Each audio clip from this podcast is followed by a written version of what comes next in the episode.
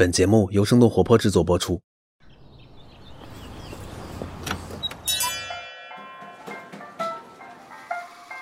您的生动早咖啡好了，请慢用。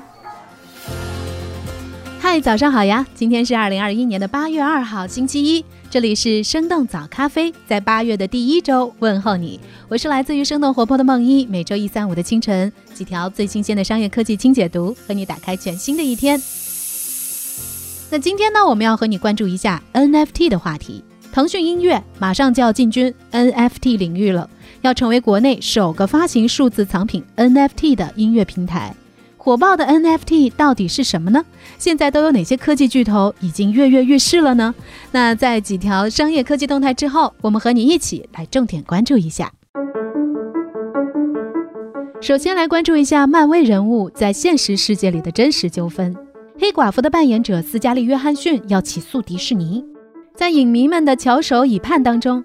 黑寡妇在七月九号正式全球公映，也掀起了一波票房狂潮。然而，在上周四的时候，黑寡妇的主演斯嘉丽·约翰逊却把迪士尼告上了法庭，控诉他们在流媒体同步上线的行为。斯嘉丽说，影片同步上线 Disney Plus 的策略违反了他们合同当中关于影院窗口期的约定，并且因为片酬和电影票房是直接挂钩的，所以同步上线的行为会给他带来上千万美元的损失。根据 The Numbers 统计，《黑寡妇》在以第一周八千万美元刷新了北美年度票房的新高之后，第二周却以近七成跌幅创下了漫威的记录。票房大跌的主要原因呢，就在于更多的观众会选择在线上，而并不是影院来观看。同时，盗版的猖獗也加剧了这个问题。黑寡妇登陆 Disney Plus 仅仅几分钟之后，网络上就出现了这部影片的下载资源了。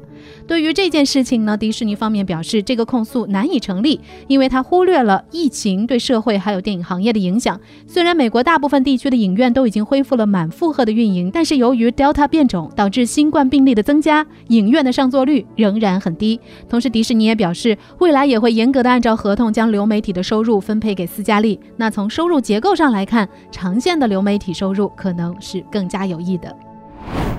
下面我们来关注一下 Spotify。还记得我们上周提到华尔街进入到财报季了吗？我们发现全球最大的在线音乐平台 Spotify 的成绩单非常值得关注。无论是它的付费用户的增长、收入还是毛利，Spotify 的表现都超出了预期。值得一提的是，播客在 Spotify 这个季度的收入当中所发挥的作用，成为了这份财报的亮点。这份财报显示，Spotify 广告业务正在蓬勃发展，来自广告的收入这个季度同比增长了百分之一百一十，并且呢，这一增长的主要原因呢是来源于播客。他们的公司 CEO Daniel E K 在财报电话会上透露，Spotify 来自播客业务的广告收入同比增加了百分之六百二十七，绝对超出了预期。那如此快速的增长，也表明 Spotify 的播客战略开始生效了。这家公司之前呢被音乐版权费用压得喘不过气来，所以呢也一直在寻求开拓音乐以外的新收入。最近的三年呢，他们对于播客也进行了多起并购和布局。现在 Spotify 拥有的播客原创和独家内容呢，只占它整体播客节目的一小部分，但是却大概占到总收听量的百分之二十。Spotify 的 CEO 说：“我们广告收入只占全部收入不到百分之十的日子已经过去了，未来我们预期广告会成为我们收入的。”重要一部分。下面我们再来关注一下脑机接口领域。Google 参投马斯克脑机接口公司两亿美元融资。七月二十九号，马斯克创立的脑机接口公司 Neuralink 结束了 C 轮融资，并且筹得了超过两亿美元的资金。根据了解，这是目前在所有涉及脑机接口的公司当中出现的最大规模的融资。这一轮的融资呢，是由迪拜的一家风险投资公司领投，Google 等等公司跟投。Neuralink 方面表示，这笔资金呢将会用于推进公司首款产品的商业化以及其他产品的研发。Neuralink 公司呢希望将人脑和人工智能融合在一起，他们将芯片植入到人脑之内，通过电流等等技术来刺激人脑活动，从而就可以治疗脑损伤的疾病，比如说阿尔兹海默症、脊髓损伤等等神经系统的疾病。那公司的最终目标呢是创建一个能够让生物和人工智能更加紧密连接的全脑接口。我们也来看一下 Neuralink 这家公司在这几年都有些什么样的成就。之前在2019年的发布会上，马斯克展示了 Neuralink N1 芯片，成功的将多达1500个电极植入到了小鼠的大脑，并且让猴子用他们的系统实现了用意念操控电脑。二零二零年的发布会上，Neuralink 又推出了一款能够缓解焦虑症、抑郁症、健忘症等等这些问题的芯片。那在今年四月份，Neuralink 又发布了一段视频来展示他们的最新成果。视频当中，一只雄性的猴子在大脑的两侧植入芯片之后，就可以玩模拟乒乓球的电子游戏了。那这一次谷歌的入局也表明了将脑科学与人工智能融合将会是未来的一大趋势。不过，目前呢，很多脑机设备在医疗领域的应用还都处于实验的阶段，真正大规模量产应用，甚至是真正能够帮助到多数的患者，还有很长的一段路要走。下面我们把视线转回国内，教培行业有些什么样的新动向？这也是大家最近比较关注的。国内的教育行业的整顿规范也还在持续进行当中。之前我们的早咖啡当中对七月二十四号出台的双减政策进行了轻解读。这份意见呢，也是针对学科类培训机构提出了一系列的监管措施，比如说统一登记为非营利性机构，不得上市融资，严禁资本化运作，不得占用法定休息日补课等等。那在七月三十号，教育部呢又根据义务教育阶段课程的设置，进一步的明确了对学科类培训机构的定义以及它的划分。那其中呢，道德与法治、语文、历史、地理、数学，还有外语、物理、化学、生物被划分为了学科类教育。此外，体育、艺术以及综合实践活动等等，就按照非学科类来进行管理。那随着双减政策的公布，新东方、好未来还有高途这三家中概教育龙头的股价就好像过山车一样的下跌，他们需要更多的时间来消化行业的新规所带来的变化。在七月三十一号的时候，新东方、好未来都发布公告说，将取消原定于下一周发布的财报以及电话会议。两家公司呢，也会在之后合适的时间来提供进一步的更新。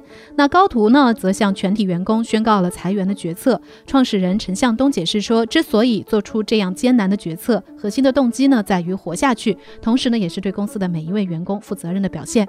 那关于双减政策的持续影响，我们也会在之后的节目当中与你继续关注。那下面的时间，我们要来重点关注一下腾讯音乐也即将入局的领域 NFT。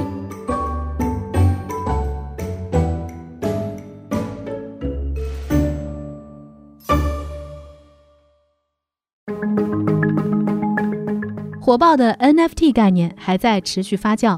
根据三十六氪的消息，腾讯音乐即将进军。NFT 领域将会成为国内首个发行数字藏品 NFT 的音乐平台。根据了解，腾讯音乐将推出 NFT 加密艺术品服务 TME 数字藏品。QQ 音乐呢已经率先开启了内测，这也就相当于依托于区块链技术向用户发行虚拟数字收藏品。那这项技术的未来或许可能被应用在数字专辑以及限量周边产品当中。就在腾讯这条消息传出不久之前，阿里巴巴也用 NFT 概念进行了尝试。六月份，阿里巴巴与敦煌美术研究所联合发布了两款 NFT，分别是敦煌飞天和九色鹿皮肤。之后呢，支付宝又联合动漫作品五六七推出了支付宝付款码皮肤。因为售价低，而且又限量，许多可能连 NFT 是什么都不知道的用户也加入了抢皮肤的行列。当天呢，就有人将购买到的皮肤挂在闲鱼上来售卖，价格也从刚开始的几十块一下子狂飙到了几十万元。敦煌飞天 NFT 甚至被炒到了一百五十万一个。之后，因为影响到正常的市场秩序，闲鱼也就下架了相关的 NFT 商品。在支付宝推出了联名 NFT 之后，网易也紧接着就联合区块链平台 Nirvana Labs 放出了自家的 NFT 产品，叫小羊驼三三纪念金币。其实呢，网易文创旗下曾经先后孵化了网易王三三、戏精宿舍漫画等等这些 IP。他们表示之后呢，还会用这些打造更多 NFT 作品。另外，网易游戏还授权 NFT 发行商 Medalist Lab 发行竞技游戏。永劫无间 NFT 也会在加密货币交易所币安上市。再来看看国外的科技公司又用 NFT 概念做了哪些尝试。六月底的时候，社交网络媒体 Twitter 他们推出了免费送 NFT 的活动。他们在第三方数字资产交易平台上发布了一百四十个 NFT，挑选出用户，免费的送出这些数字图片。早在三月份的时候，Twitter 的首席执行官 Jack Dorsey 还以二百九十万美元的高价卖出了他在 Twitter 二零零六年第一条推文的 NFT。那除了 Twitter 之外呢，还有一家社交媒体公司可能也在悄悄布局 NFT。七月份的时候，根据一位移动开发人员在 Twitter 上的爆料说，Instagram 也正在研究推出 NFT 产品，比如说为 Instagram 创作者的专属粉丝来推出一些付费服务。可购买的 NFT 呢，将会在 Instagram 帖子上被打上收藏品 （collectible） 这样的标签。还有一些艺术家表示，在五月份，他们曾经收到过 Instagram 的邮件，希望找到一些新兴的加密艺术家来帮助建立 Instagram 的 NFT 平台。其实，关于 NFT 的火爆现象，在稍早些时候的一期 What's Next 的科技早知道节目当中，戴安呢就邀请了一位区块链的从业者，也是一位 NFT 作品的收藏家，一起深入的聊了一下这个话题。是的，NFT。首先，其实 NFT 它包罗万象，就 NFT 的意思是一个任何。独立、unique 就是有特殊属性的东西都叫 NFT，所以它不一定是艺术品，它也有可能是，比如说游戏道具啊，甚至是一个虚拟的，比如说一件衣服啊，一个盲盒，对吧？然后一个任何有价值的东西，它都可以是 NFT 啊，甚至有兴趣的朋友可以在我们的 show notes 当中找到这期节目的链接，详细了解一下。那除了科技圈，NFT 也走进了艺术、娱乐、体育还有投资领域。NFT 这个概念也从区块链的领域成功破圈了。那说到这儿，问题就来了，到底什么是 NFT 呢？其实你只要打开搜索软件，输入 NFT 这三个字母，你就可以非常轻易的查到关于它的解释。NFT 的全称是 Non-Fungible Token，非同质化代币。它的主要特征呢是不可分割性、不可替代性、稀缺性以及独一无二性。但是这两句话可能无法让我们更进一步的了解到底什么是 NFT。不妨和我们先来看一下现在市场上最大众化的 NFT——NBA Top Shot。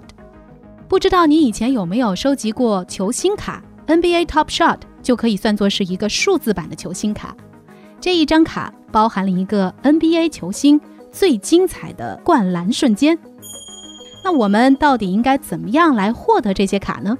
目前呢有两个方法，一个是通过类似盲盒的抽卡机制，官方呢叫做 Packs，它会不定时的发布新的不同等级的 Packs。那不同的包里呢就有不同的卡，一包卡的价格都是固定的，但是因为是盲盒，那你也不知道具体你在这个包里会抽到哪张卡。这是第一个方法。第二个方法呢就是可以通过 NBA Top Shot Marketplace 去买你喜欢的卡。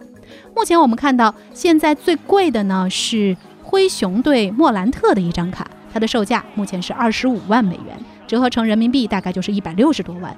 那这张卡到底有什么特别之处呢？它包含了莫兰特的一个精彩的灌篮瞬间 job a tax crowder for three。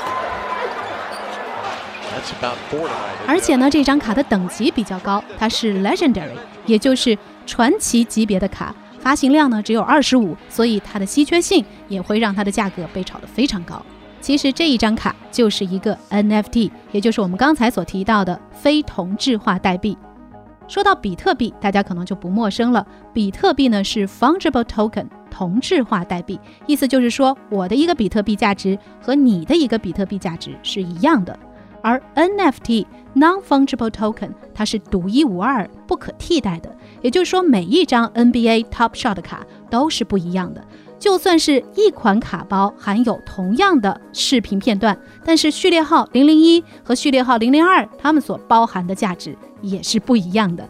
很显然啊，这个 NFT 呢，也是区块链技术所衍生出来的产物，它也代表了拥有者在区块链上资产的实际所有权，而且这个所有权呢是不可以篡改，是透明的，所以呢，这也正是 NFT 在实际运用场景当中的关键所在。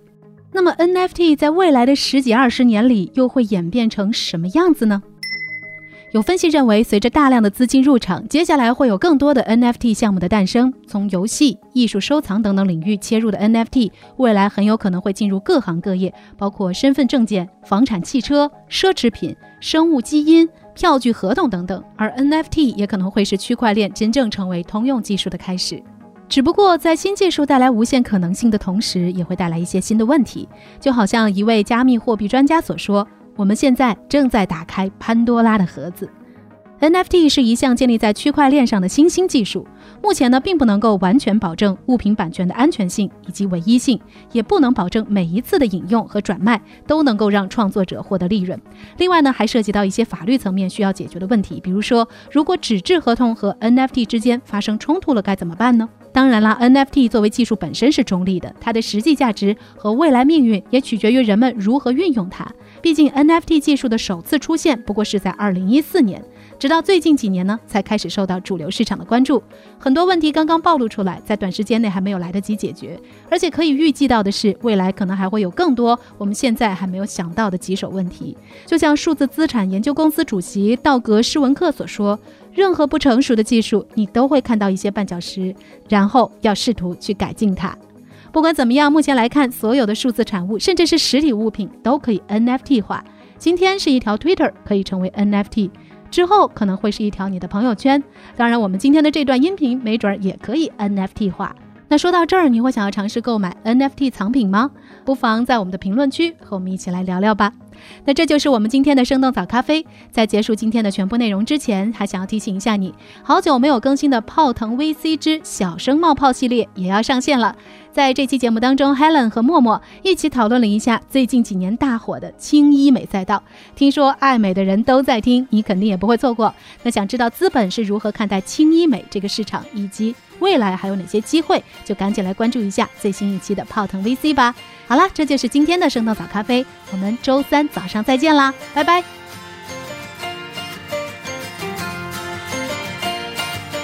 这就是今天为你准备的生动早咖啡。希望能给你带来一整天的能量。本期节目监制徐涛，编辑狄青依依，后期设计陈太太，运营刘瑶，以及制作人梦一。感谢你的聆听。如果你喜欢我们的节目，请记得在苹果 Podcast 给我们五星或者好评，也欢迎你分享给更多的朋友，这会对我们非常有帮助。同时，你也可以在公众号和微博搜索“生动活泼”，声是声音的声。这样就可以了解更多与我们节目相关的信息啦！生动早咖啡，期待与你下次再见。